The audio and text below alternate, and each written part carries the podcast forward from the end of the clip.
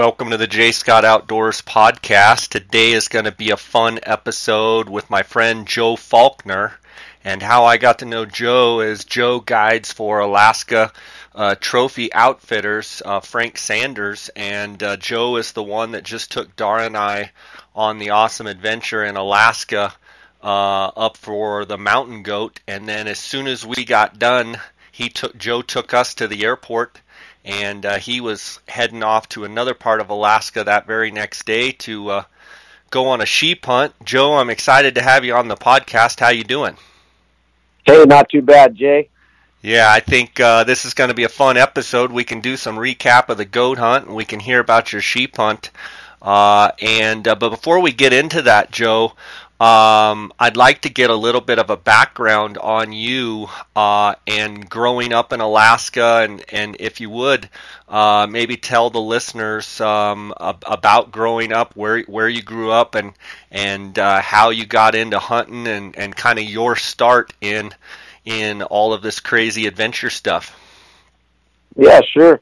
Um, I was born in uh, Soldotna, Alaska, which is down on the Kenai Peninsula. There, my uh, my dad and grandfather were they were in the oil industry when uh, the pipeline was just getting put together, and um, I kind of grew up there.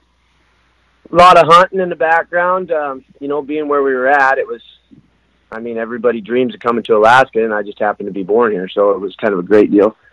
And then um, commercial fishing from there, and then just kind of just kind of rolled into being an Alaskan kid, I guess, and then uh, ended up leaving Alaska when I was younger, and uh, spent a lot of time growing up in, in Montana also, which was Stevensville, and uh, kind of always came back. So Alaska's always been home. It'll always be home to me. So that's awesome, Joe. Growing up, um, you, you talk about you know hunting and fishing.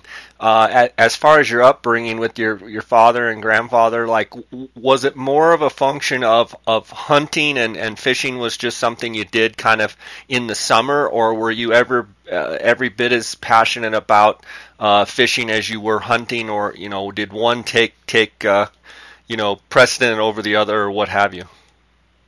Oh, hunting hunting definitely was uh, president over the fishing. The fishing was more seasonal.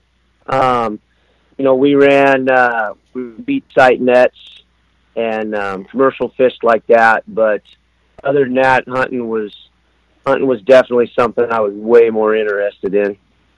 For sure. Um, so growing up in Alaska, um, you know, being a kid, being able to hunt and what have you, uh, what could you hunt you know, as a kid, and you know, what were the regulations at the time as far as you know, did they have any age limits, or what could you hunt um, when you when you were a youngster? Well, as far as Alaska's gone, and I'm pretty sure it's the same way. There's uh, as a young, you are technically able to hunt anything that the adults can hunt, and um, as long as as long as you're with an adult and and you're capable of pulling a trigger and they're willing to take you i mean you can go hunt caribou to sheep if if you wanted to. I just talked to uh one of the biologists yesterday checking sheep in and and he was leaving this weekend to take his 10 year old son. His 10 year old son actually drew a Chugach sheep tag himself and he was taking him up for his uh his first his first sheep hunt. That's so, fantastic that's fantastic. So we flew in when Dar and I we flew to Anchorage, and then we took a, a smaller plane from Anchorage, and we landed at Kenai. And uh, you, you, picked us up in Kenai, uh, and then uh, we went and shot the rifle. And then uh, Frank, he lives in Soldotna, so we were not far from right where you grew up, right? We were right. We were right there. We were we were right in. It's actually where I picked you up and we came across the Kenai River, yeah, we were probably uh, we were probably about 25 minutes from uh, my grandparents' house. That's pretty cool. Now, when we crossed the Kenai River right there, you were talking about you know that the salmon will run right up and down that you know that river and what have you. Uh, compared to when you were a kid, do you feel like the fishing's the same? Do you feel like it's gotten better or worse? And and talk a little bit about what you've seen, uh, having grown up there, um, and and maybe even relay some of the stories that maybe your dad or grandfather told you um, about it, and then maybe how it is now. It may be better for all I know. Yeah, um, you know the the fishery the fishery on the Kenai Peninsula. Sadly, I have to say that it, it's it's dwindled. Um, you know, back when I was younger, uh, both Kenai and Soldotna, you got to kind of get a little bit of a taste of Kenai there. We didn't go in it much, but you know, there's it's not very populated anymore. It was uh, man, it was it was booming pretty good when I was a youngster, and uh, Soldotna was Soldotna was packed. Um, you know, when the Kings were running, that place probably inflated fifty percent. I mean, it was it was off the charts. Everybody was coming from everywhere to to fish for the mighty Kenai King, and it was um, you could catch them. I mean, it was nothing to go down and see guys hanging 60, 70 pound kings at these lodges and, and coming in off the river boats and the charters. And, and now it's, uh, you know, I know, uh, not too long ago it was closed down. I'm pretty sure where they didn't even have a king season. There was not even, you weren't allowed to catch the kings because they, they, uh, they've been impacted so much, um, from, you know, commercial fishing and, uh, and some other some other reasons that I don't know too much about that uh, they had to kind of lay off them a little bit. But it used to be, it used to be pretty pretty awesome. I mean, the everybody coming to town. It didn't matter if it was reds, kings, silvers. It was so booming back in like the '90s, early '90s, and, and the '80s that uh, it was it was pretty amazing seeing all the people and all the fish and the runs and and now it's uh, it's it's not yeah, it's not there. I mean, just not not the numbers of fish, Joe. Just just less fish. Yeah, yeah. The numbers of fish are down. Um, they don't. Uh, the runs are. They're just not. They're just not as as large as they used to be. And um, I think that affects. You know, when, when the fish aren't there, that affects the people being drawn to that area. And um, I know this year it sounded like they had one of the better runs that they've had in a long, long time. So you know, the way that those runs go, I think they actually run off of like a three or five year cycle. And um, so, you know, maybe we're finally catching up on the way that they've been managing the fisheries, and it's going to start turning around for the Kenai River again, and they're going to start getting some of those those big kings and and uh, some of that uh, some of that sportsman money can come back to the peninsula and help it grow a little bit more again. Yeah, that'd be great. Now, when we were driving. Uh uh, around. Um, we saw, you know, every every place you go by there, you know, someone's got a fishing boat, and and um, you actually showed us the boat that Frank used to own. Um, talk a little bit about the offshore fishing there um, for uh, uh, halibut uh, and, and, salmon and some of the other fish, and you have quite a bit of experience with that. Yeah, the offshore fishing, it's that's still good. I mean, uh, the guys that the guys that I'm tight with and stuff that are running offshore right now, it's you know they're going out and they're they're still hanging 200 pound halibut and and the limits to a person. There's a slot limit now. There never used to be a slot limit, um, but you got to get one that's at a specific at a specific uh, length, and then after that, you anything goes. But uh, yeah, they're they're still. It's nothing for the guys to come in with you know, at the right time of year on the right tides with a couple halibut that are 80 to 80 to 100 plus pounds and and a bunch of 40s and and everybody's happy there. Um, explain to me um you know like what the tactic would be like say if you were out there in the prime halibut fishing time like what kind of tackle what would be your setup? What would be kind of your technique that that you either find most effective or or like the most well, in the Cook Inlet, it seems like just about one tactic is all they use, and it's uh, we used a lot of a lot of large leads, anywhere from a three to a five pound lead, and you're usually fishing anywhere from two to three hundred feet. And um, most rigs are going to be a double hook rig with circle hooks, and and you're going to fish herring, either cut or full herring, or or you might go big and fish a big big mouth bait or something like that for the big girls. But uh, yeah, it's going to be a lot of jigging, and and when you hook one, it's going to be a lot of a lot of fighting and a lot of struggling to get that thing reeled off the bottom. Is the challenge with halibut fishing actually finding the fish, or or getting them hooked? I mean, are, are they a tough fish to hook, uh, or, or are they, you know, sometimes tough to find? I would say that you know the challenge with catching good halibut for those guys is the captain. The captain, you know, he's got he's got his waypoints and his spots that he's pretty secretive about, or or he works with a couple other boats that they work off the same areas. But you know, year after year, those those marks that they have on their uh, on their on their fish finders and stuff, and in their books are uh, are are producers. So they they go back to the same spots, fish the same holes on the same size tides and times a year, and and they'll produce for them. Um, as far as the hooking goes, you know the the circle hooks that we use are uh, they're self-setting hooks. So you let the fish chew for a little while, and and that hook actually works itself into the fish, and then and then uh, and then it's a matter of just reeling them off the bottom. So when you're kind of feeling a halibut, is it is it where where you actually kind of know you got one kind of nibbling? Do you kind of have a little vibration in the rod or the line, and then you're just kind of letting them? Is there any setting of the hook, or do you just eventually it's just so much pressure and you know they're hooked? It's just a it's just a matter of once you feel the once you feel a good solid pressure on the rod, then it's just a matter of giving it back and, and just reeling and keep reeling and and you try not to take a lot of breaks because you know just like with fly fishing and stuff that lets a little bit of slack in the line and that's in that's time that a fish can spit a hook you know? Sure and i mean is is it a deal where inexperienced fishermen that get tired or, or what have you um, will get slack in that line? And, and and are you pumping the rod? Are you you know are you pulling it up and then reeling down? Is that the method? And um, is, is that you know what tip could you give to people out there that are going to go as far as how to get a halibut in?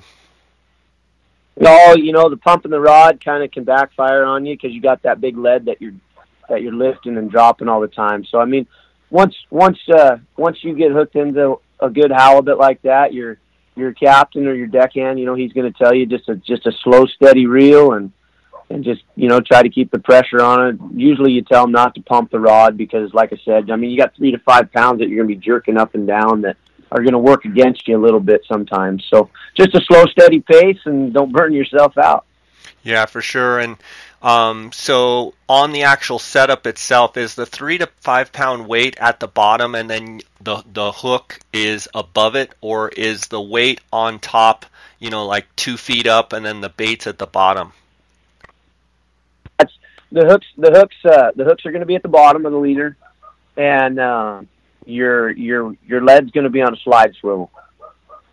So your lead will be set. There'll be a stop knot at say two feet, and then 18 inches to two feet, and then and then your lead will be on on like a it'll be like on a slide swivel. So it'll slide it'll slide anywhere for from a foot to two feet. Gotcha. And people that are looking to come up, um, is there a halibut season, or would you say is there a month that is, you know, typically a, a better time to come, a more successful time to come for halibut? You know, the successful time for halibut is, uh, I mean, you really want to get with your with your outfitter or your charter service that you're going to be going through, and and if you if you're if you can talk to them about what they think the best tides are because that's where that's where you're going to be catching the bigger fish is when the tides are right. But probably like June, you know, July is when I think some of them bigger breeder fish start coming in closer. I mean, a lot of a lot of guys are going to run 40 miles to get out to some big fish, but but yeah, you'd want to you definitely want to just you know collaborate and communicate with your with your charter and ask them what the best tides are, and if you can build a trip around what they're what they're recommending, you're going to be way better off if you're looking for a big trophy halibut. For sure. And as far as eating, um, is there a certain pound of halibut that you know you think tastes better? Like you know, is a 40 pounder better than a 150 pounder, or you know, where is the sweet spot, or does it all taste the same? Oh, I think if you ask any of us, we'd just rather catch a bunch of 30 to 40 pounders and call it good. Yeah. Yeah, and and the difference when what's a big halibut like? You know that you know like if someone were to say, "Hey, so and so caught a X halibut today," that you'd go, "Geez, that's a big one." Uh, you start start catching eighty and up. That's a good one. You know, I mean, eighty pound, hundred pound halibut. That's a big fish. Um, I know. Uh, you know, from from Deep Creek to Homer, you know, they've caught them in excess of 400 plus pounds. Jeez. You know, so that's that's quite a large fish. Any any fish you got to bring to the boat and you got to shoot him in the water, you you caught a big one. yeah, yeah. Um, one of the highlights of the goat trip uh, for me was um, flying in uh, the float plane uh, there and back, and, and we were in a uh, an otter, um, and you were telling me the difference between, I believe, a radial otter and a turbine otter. Um, but you've done a lot of flying uh, all across Alaska and all the animals that you've chased. Um, talk a little bit about uh, you know, flying in a float plane or and or you know super cubs and what have you, and and some of the things that you like about it, um, uh, you know, as far as flying. Oh, I guess I just yeah. When it comes to bush planes, I love them all, from De Havilland Otter to down to the Super Cub. I mean, if I got a choice, I'd rather go lightweight and load up and reload up in the Super Cub and and go bebop on the hills. But uh, there's there's just something about landing on the ocean too. Like you got pretty to land on the salt. A lot of guys don't want to fly and land on the salt because they got to work the waves and stuff like that, and that's just stuff that a lot of lake guys they don't they don't quite understand. But that De Havilland Otter is, I mean, they're they're iconic, right? I mean, it's kind of there's things that you need to do, and that might be one of them that everybody should try. yeah, for sure. You know, I I um did a little research on them when I got back, and it, it's a truly special plane. I want to say there was only like 466 of them made, and and I think you were telling me that the U.S. military got a bunch of them, and actually a couple other militaries. Um, I, I forget which ones, but uh, pretty neat. You know, planes made in the 1950s and 1960s that are still very very practical today, um, and and kind of just old reliable, just just good good means of transportation. Yeah, for sure. You know, they're getting the job done and they're, uh, like you said, you know, built back in the 1950s. What was it? Uh, 1950s to like early 70s or late 60s is when they were produced, and um, and they're still they're still out there banging away today. And you know, these guys up here in Alaska and Canada, I think Canada, you know, they had a ton of them too, and it's it's uh, man, they're workhorses, and they work hard every day through and they get their annuals and they're ready to go again next year. And and man they can they can just do a lot. They can take a lot of guys and a lot of gear in and put them in a pretty tight spot. The beaver and the otter obviously the beaver's the the smaller one but um the otter that you know for such a big plane the performance is is is is pretty outstanding one of the things uh, we got this I didn't get to see it, but um, there was a there was an orca or a killer whale um, when we um, were on our way back. Uh, right when we took off, our pilot kind of turned the plane and and I didn't get it was on the other side of the plane, but uh, uh, that that that's pretty neat. We were kind of sitting on the beach and. I was looking out at that water, and you know, we just hiked off the mountain, and I think I even said, "Man, I'd like to go for a swim out there." And then I said, "Yeah, but I wouldn't want it have a killer whale come up and eat me and you kind of laughed or something and said yeah they're they're around. And sure enough we we right where we took off there was a killer whale out there. I thought that was really neat. Um, i would have loved to seen him. What kind of did he look like just a pretty good size mature whale or could you tell? I looked pretty big to us. I mean, he was he was under there, and it, it looked like he was chasing something. I imagine, you know, like those commercial boats are out there catching silver, so I got a feeling that's what was drawing that pot of orcas up in there was chasing those fish. So he, uh, I never seen a real small one. They're pretty good size. yeah, even the little ones are big. Uh, Frank yeah. Frank had an unbelievable video. I'm not I forget what he was actually fishing, but he has video over the rail of like bringing in a fish and then this big orca comes up. That that's pretty killer video. Yeah, he was actually they were fishing halibut out of Deep Creek and uh the orca was coming up and stealing the halibut right off the hooks as they got up to the shore. Wow. So you know, um, Joe, when we were up on the mountain, um, it was neat to be able to look down and see those commercial fishermen, and you you, you have done uh, commercial fishing yourself. Um, explain to the listeners um, what we were seeing as far as the, the, the different boats and kind of their style and method because it was really neat to watch. Um, and you were even like looking down there with your binos, and you could see, you know, the the fish that they were gathering was was was awesome to see. Like the the water was just all nervous, and you could see them all flopping around. It was really cool.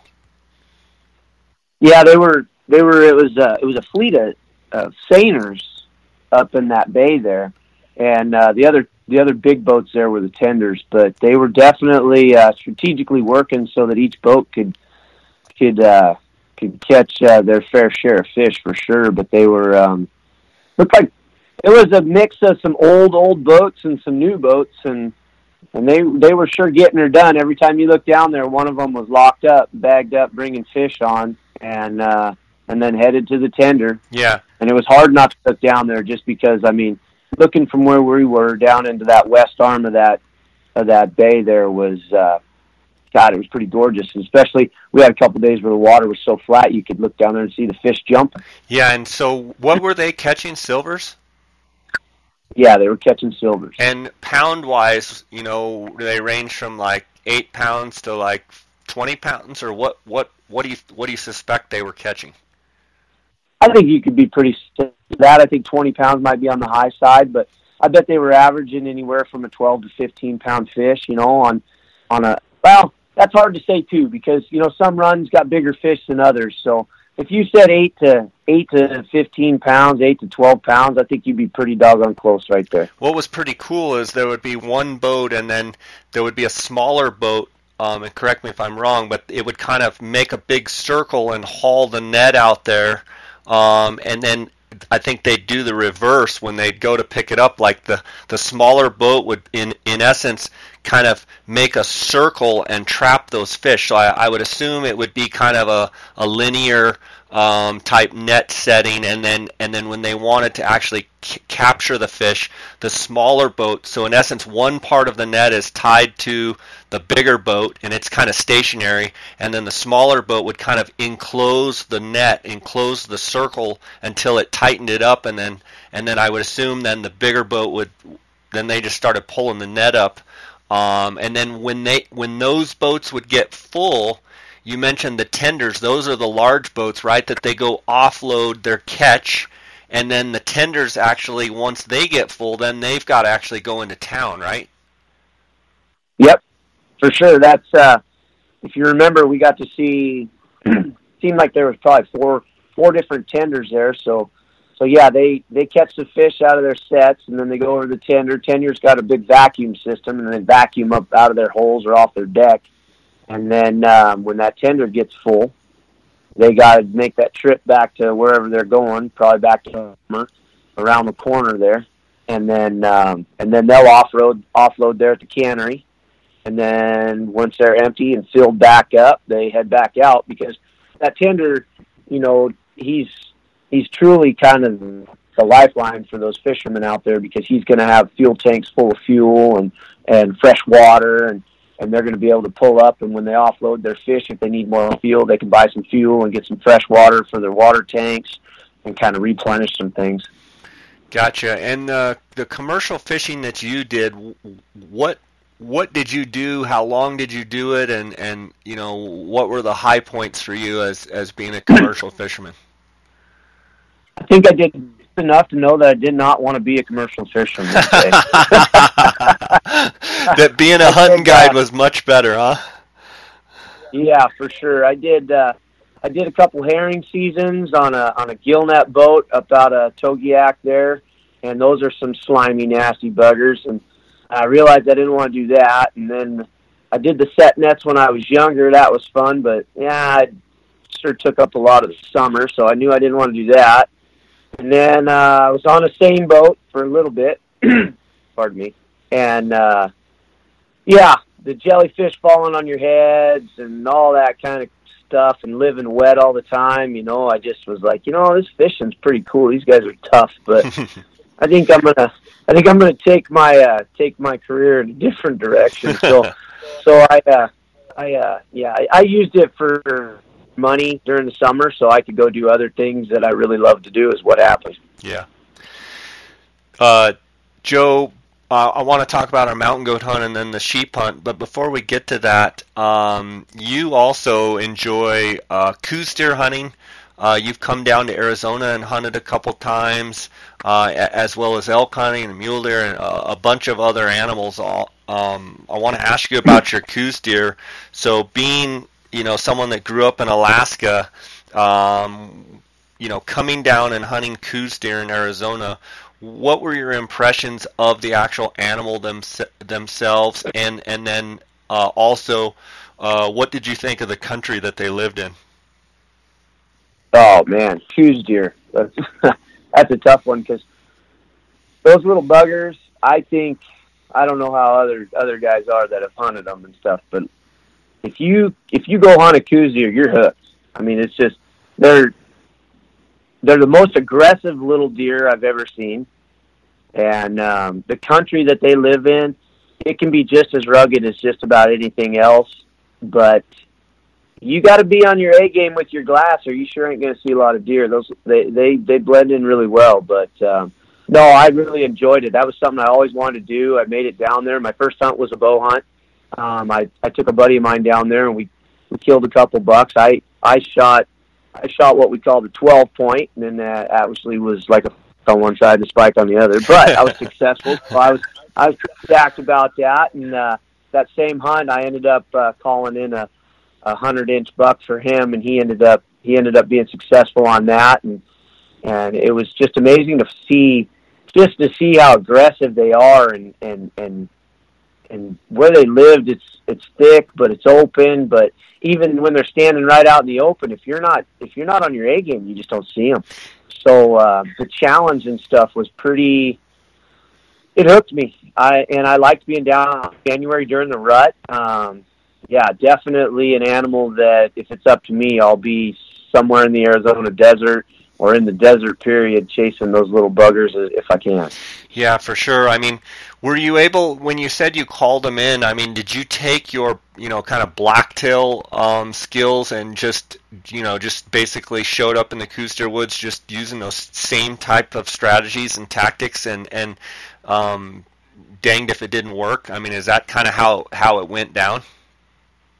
Nah, you know it. Uh, I guess you know I went down there. I've always been a spot and stock kind of guy, kind of keep the odds in your favor a little bit and and I got down there, and that's how I ended up shooting my buck. It worked out for us, and then I was seeing a bunch of sign, and and I was watching these guys fight on the mountain and all this stuff, and and I actually what happened was is I heard I heard like a grunt, and I was like, what? And my buddy Matt, he's just like, yeah, I thought I heard it too, and then we didn't hear anything for a while, and I saw a buck pop out, and and he was out there a ways, but he was at the bottom of this canyon. I was like, "There's no way we can make it down there, but I wonder if we can get him up here." So I, I did bring a, uh, I brought a grunt call, and I had it in the pack. So I dug down in my pack, and man, I let out a grunt, and his head whipped up, and next thing you know, he just started trotting at us, and and uh, Matt flabbergasted. I'm like, "Oh, here he comes!" And he stopped, and I thought I lost him and then he played the game on the wind, and I grounded him a little bit more, and, and lo and behold, man, he just he come like he was on a reel. So um, yeah, I kind of fell on it. I, I had I had the tackle to do it, but I I honestly couldn't have told you if you'd asked me before that if it worked. I I would have told you, well, I brought one. I'll give it a go and see what happens. But yeah, it works really well. yeah, that's pretty neat. It's it's pretty cool that you can um, you know, kind of adjust on the fly and then and then you know call a buck right in and he shot it. Uh, pretty neat. Now, uh, you also are um, a long range shooting junkie. You you uh, like uh, shooting long range. You have done it a lot. You've competed. You've done a lot of different things. Um, do you feel like Coues deer because of the country and the size of the animal and such that it's also a draw for you being a you know kind of a really into uh, long range rifle shooting? Yeah definitely. Um, i definitely do. It's uh it it you know it's you told me on the hunt you know about that 300 mark and uh I can definitely see that, you know, um, like down in Mexico when you're hunting them during the rut, boy, you start getting in pretty close on those guys, and I, I think you can really mess it up. So as as far as long range game goes, a guy that's efficient and knows his weapon really well, I think uh, you you could be a pretty successful Coues deer hunter if you put your time behind the glass and and and you can make good shots for sure. For sure. Then um, you like um, obviously archery hunting as well, and and you loved going down there in January during the rut. But um, if you were to go down and do a rifle hunt, like um, what could you see your setup, your ideal setup being for rifle hunting Coues? If I was going down to rifle hunt Coues, um, yeah, it's a no-brainer. I'd grab my six five Creedmoor all day. Okay. And uh, I'd grab my six five Creedmoor all day. It's efficient and effective. I can I can pinpoint stuff pretty good at at a pretty substantial amount of yardage. So yeah, I'd grab my six five Creedmoor, and that's that's what I'd have. Awesome. Uh, I want to dive in a little bit to the mountain goat hunt and then the Dall sheep hunt. Before I do that, I just want to uh, thank the sponsors of this podcast. I want to thank GoHunt.com and remind the listeners that GoHunt.com is doing a free trial. So for free, you can try GoHunt.com out for 30 days. All you have to do is go to GoHunt.com forward slash JScott, follow the prompts from there uh, and that gives you a 30-day free trial. So if you've been wanting to know what Go Hunt Insider is all about, uh, you can you get full access to the Insider program. You can research. You can look up all the different states, all the units, uh, specific animals that you hunt. You can see all you know how many bonus points it takes, uh, the success rates, and, and what have you. Uh, go to gohunt.com forward slash jscott to sign up for that free trial period. Uh, also, KUIU Ultralight Hunting. Want to remind the listeners that the uh, KUIU Mobile Showroom is going to be in Lubbock, Texas, September 7th through the 9th. Uh, Albuquerque, New Mexico, September 14th through the 16th. Grand Junction, Colorado, the 21st through the 23rd. Salt Lake City, Cedar City, Las Vegas, Phoenix, San Diego, Los Angeles, and Reno. And you can go to KUIU, that's K-U-I-U dot com, and uh, look on there if you want to see the uh, show times uh, and where uh, the uh, mobile showroom exactly is going to be. Uh, so go look there for the schedule. I want to thank Jason Hairston and his crew at KUIU for sponsoring the podcast. Also, phoneskope.com, uh, Cheston Davis, uh, they have made a device uh, that uh, allows you to video and take photos on from any optic, uh, from any phone to any optic. And if you use the JScott16 promo code, you're going to get a 10% discount and outdoorsmans.com, the optics authority. If you use the J Scott promo code, you're going to get a 10% discount there at the Outdoorsmans. Their number is 1 800 291 8065. Also, if you order through outdoorsmans.com, you get a 10% discount using the J Scott promo code. Um, Joe, we had an unbelievable adventure uh, on the goat hunt, and um, people are still calling and asking me about it. And and uh, darn, I had such a good time. Now, now, granted, there were times when it was a challenge, and and you know we were stuck in a lot of brush and what have you. But um, just an unbelievable experience getting to fly in on a float plane, first time to Alaska. Um, you know, getting to see all of the different country from, you know, the thick, uh, you know, coastal, you know, rainforest, so to speak, with with the, you know, the Devil's Club and and alders and all of that, to getting above timberline and and getting to spend uh, nights, you know, with the rain pounding down and um, you know, and then getting to see goats and Dar uh, ended up getting a goat. It was just a, a great experience. Um, and Dar and I have already talked how we'd love to go back to Alaska. Um, you know, it was funny to me where we we went on that hunt, and um, I would say it was a pretty physical hunt from you know fighting that brush and what have you, and you turned right around and basically had one night, and then you were off flying uh, off to go hunt the Chugach um, on a. I, you had to be gone another week or ten days. Um, from a mental toughness standpoint,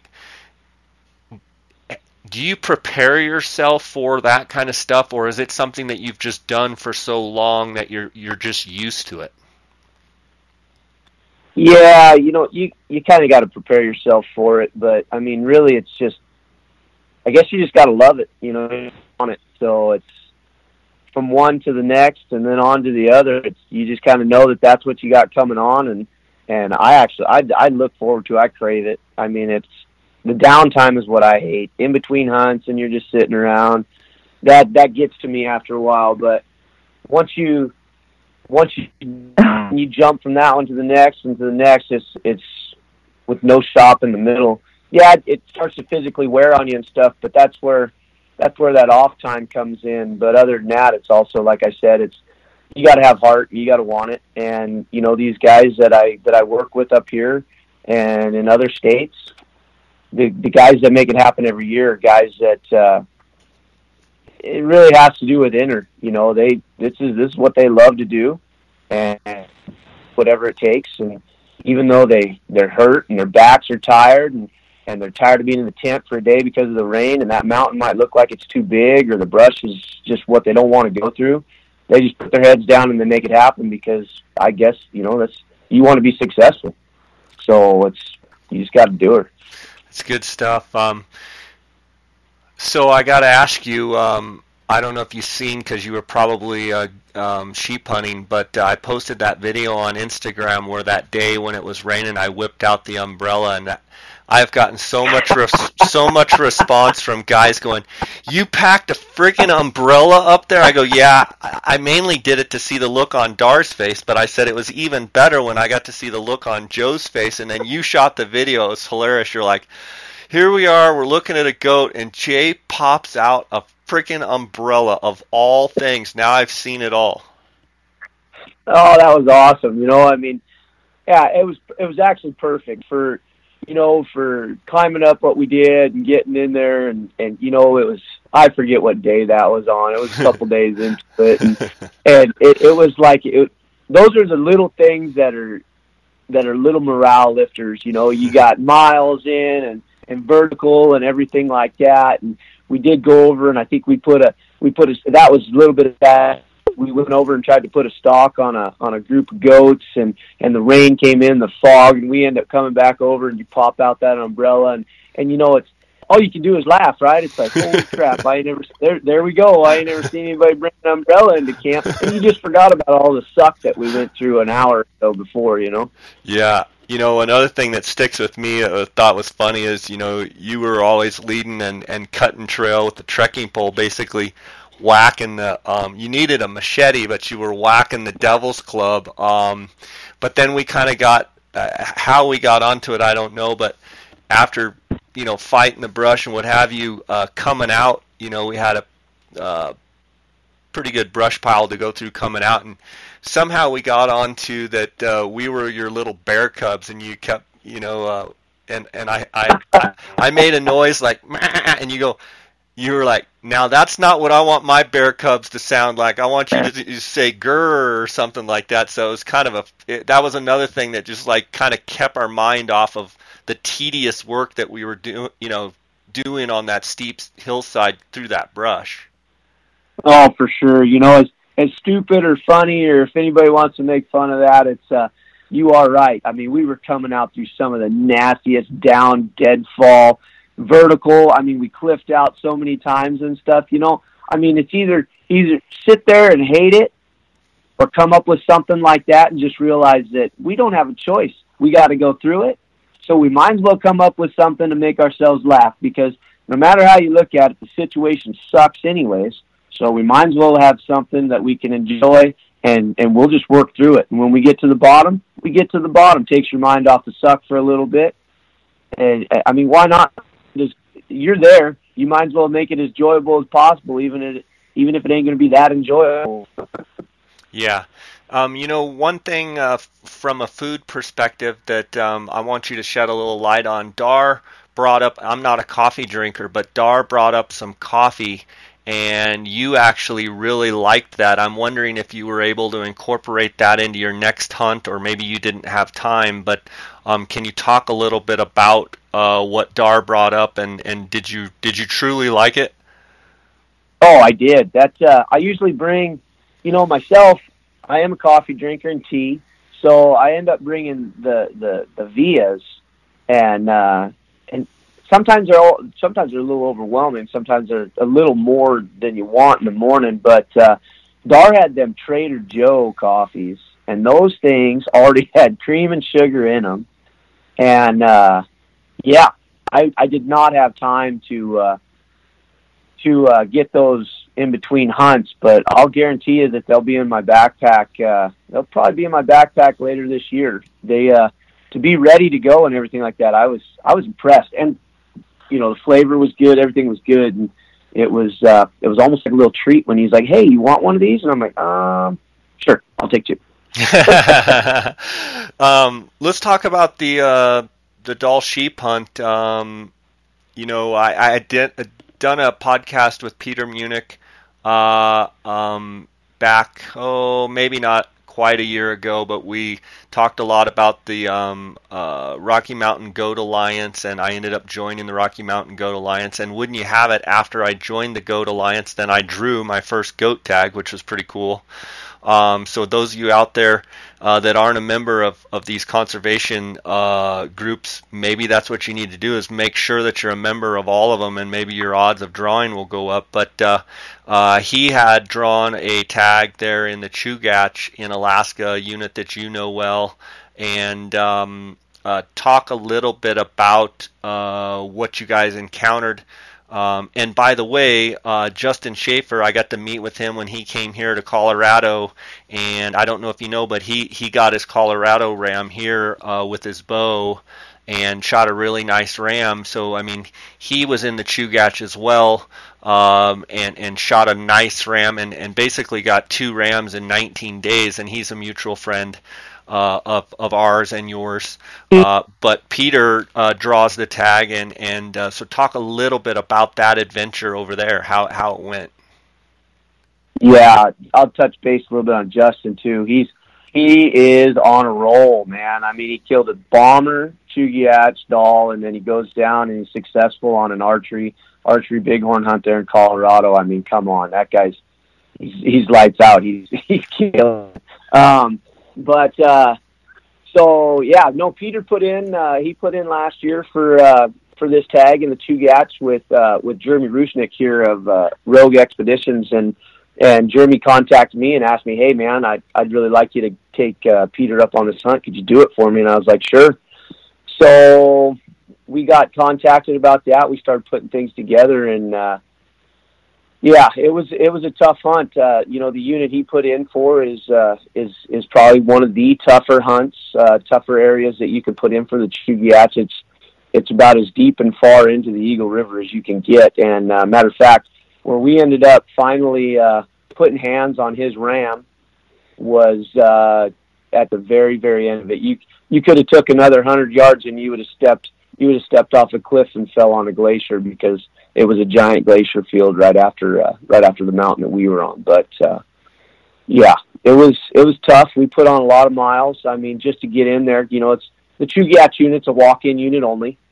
So um, you know, we were our final camp before we made uh, we we made our push on on his ram was uh, we were about 14 miles in, and uh, that's not counting vertical and stuff like that coming out of a couple drainages and everything. But uh, but yeah, it's uh, it's a it's definitely a physically demanding, and that's definitely a mental mental demanding hunt also.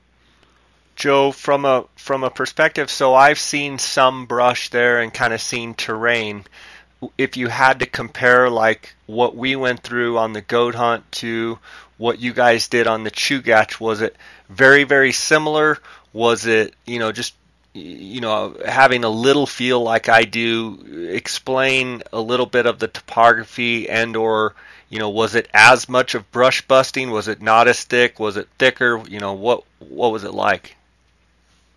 Ah, uh, you know, it's uh, hunting the Chugach can always be tough. You know, it's one of the, it's actually probably one of the the hardest sheep hunts in the state, and um, the way the Chugach is built, uh, and being that you're in that 14C region, you know, you're you're walking in at the bottom and you got to climb up out of the alders. So those alders are going to be thick enough that you can only see a couple five ten yards, and and you're going to fight through them for at least the first 1500 to 2000 vertical, and you know, coming out of some of those like the Eagle River, you're you're straight up. So yeah, you're you're uh, you're walking sticks, not doing much for you, and you're using your hands to pull up. I mean, it's a it's a it's a scratch and claw, scratch and claw for the first fifteen hundred to two thousand vertical, and then you get up into those valleys and those basins, and then it's and then it's uh, a lot of straight up from there too. So I mean, our our average mountain peak where we were hunting, and, and this, you know, you got to remember where we are. I mean, we're we start at about 600 foot on sea level when you leave trailhead, and um, you go up to about 800 foot in sea level at the end of the river there. But uh, our our average mountains were 5,500 to 6,500 up in there, and we walked the ridges of most all of them this last uh, this last eight days. That's awesome.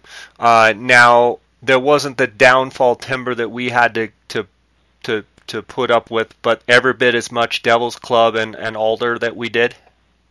Oh yeah, you know it. Every every bit of it. Devil's Clubs were there. That that Alaska slap in the face that we talked about. Yeah. About just when you get cocky, that you get the you get the Devil's Club just slap you right across the face, like that. Uh, uh, what was it? Ben Stiller playing basketball when the guy with the hairy chest and his face just rubs up against it. Exactly. Yep. You get that every day. so, did you guys um, see many bears um, in the Chugach? Oh yeah, we saw the black bears are off the charts. I mean, it's I mean you're averaging six to eight bears a day, and I mean we saw some big ones. We actually Peter got some. He got some great phone scope footage of just a giant sow at like 250 yards. But I mean, she was seven and a half foot bear, seven seven and a half foot bear, just just giant. That's awesome. And um, uh, the pictures haven't been released yet, but he was successful and got a ram, and that's awesome. And and I'm super stoked to um, see it and hear about it. Um, and uh, that it's just uh, cool. So you guys had a long trek. Uh, were you able to make the trek out all in one, you know, one period, or did you have to, you know, stop and camp, stop and camp on your way out? No, we did actually. Um, like I said, we shot that ram clear back in the in the far far region of the unit there, and uh, we we made it back to our camp that night.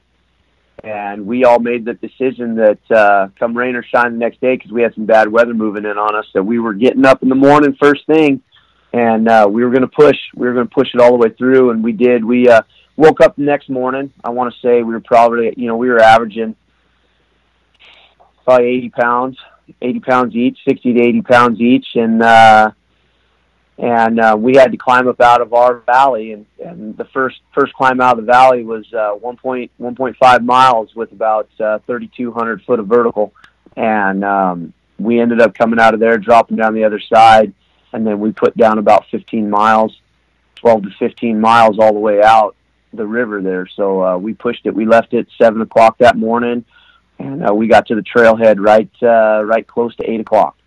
Wow. Well, sounds like a great adventure. Um, so, Joe, what's next for you um, on the agenda as far as hunts coming up? Um, I know you guys have got some some stuff going on. What what's on your agenda? Oh man, this this is. Uh, I think I might I might have I might have a brown bear hunt on the peninsula in October depending on whether a client uh, locks in or not. But uh, if he doesn't, for you know, for a better reason, I'm I'm not going to be too disappointed. I I told uh, I told my better I told Sarah this year that it was going to be uh, if I didn't have the clients, I wasn't going to push for the hunts because I wanted a year on my own. So I got uh, 20 days in the Idaho backcountry um, hunting elk, and after that, I got a, I got a lot of trips set up for myself. Nebraska whitetails, North Dakota mule deer and whitetails, Idaho mule deer hunt, and uh, with any bit of luck, I'll be sitting in Arizona in January. Awesome, awesome. Well, you've got some uh, great stuff in front of you, and and um, uh, now Alaska Trophy Outfitters, uh, Frank, uh, you guys do uh, uh, brown bear hunts um, but it's it's on a kind of a flip flop. Can you explain how those hunts work and and and how the kind of the flip, you know, you know what I mean by the flip flop of, yep. of the years, how that works? Yeah. So you know, even years even years are going to be spring, odd years are going to be fall, and then uh, you know, there's a time period there where it works out that the that the areas actually get 18 months off. You know, where we're not out there hunting them at all. Like this year is 2017, so this is the fall season on the peninsula. So we'll hunt it this fall, and next year we'll hunt it in the spring. So that'll actually be close. You know, it'll be six months. And um, but then after spring of 2016, there won't be any brown bear hunting on the peninsula until um, the fall of uh, wait, the spring of 2018. Right. And then there won't be there won't be any hunting until the fall of uh, 2019. Okay. So they'll get they'll get a year and a half of no pressure whatsoever, and um, you see it. You know, we we we're pretty fortunate. The the areas that we have, we're you know we're the only guys in there hunting, and we see a lot of bears. Spring, you're going to see a lot more bears. Fall, we fall we tend to see a good amount of bears, and we see some great bears. But uh, in the spring, I mean, I've had days where we've seen 30 bears. You know, Wow. that's sow's cup and everything, but that's still a lot of brown bears from one spot. Yeah, for sure. For sure. And then you guys do a fair amount of moose hunting as well, right? We do. Um, you know, Frank and Drew, they they tend to run all the moose hunts. I I've had my fair share and fun with moose, and uh, you know, there's just a lot more work. I really like to be up on the mountain chasing the white animals, and and uh, I'm I'm extremely addicted to the big bears. So if I got a choice, I'm gonna be I'm gonna be uh, huffing and puffing up the mountains and burning myself out, or I'm gonna be sitting on a knob blasting for hours on end looking for a giant. That's awesome. Well, buddy, um, it's been awesome having you on the podcast, and um, look forward to uh, seeing the pictures of, of Peter's Ram and uh, some of the other hunts that you've got going on. And and uh, we had a had a, a great time uh, with you up there in Alaska, and um, just thank you for sharing your knowledge with us and um, your expertise of of, of the uh, backcountry with us. And um, yeah, I'm just uh, anxious. I was I wanted to have you get you on a podcast there, and it, um, just with the timing and everything of getting out that night, and it just didn't work out. But I thought getting you on the phone and, and having a chat with you um, would be awesome. And uh, so I want to wish you the best of success moving forward, and uh, just thank you uh, for all that you did for Dar and I, and uh, just all the fun. And I want to encourage the listeners um, to check out um, Joe's Instagram and Facebook. On Facebook, Joe, it's just Joe Faulkner, right? That's F A U L K N E R. And then on Instagram, it's is it Wiley Brew underscore? What what's your Instagram? Yeah, it's just Wiley Brew. Wiley Brew. That's W I L E Y Brew um, on on Instagram, and you can go and see the the goat hunt stories and link. Um, I tagged uh, Joe there in in uh, those stories, but uh, yeah, give him a follow. Um, he's got a lot of cool stuff on his Instagram, and uh, anyway, buddy, uh, appreciate it, and thanks uh, for your time. Okay. Hey, thanks a lot, Jay, and uh, thanks for giving me the opportunity. And hopefully, here in the future, you and I can go back up and we can put a tag on your goat. That sounds good, buddy. That sounds great. All right, take care. Okay. Yep. Have a great day. All right. Bye.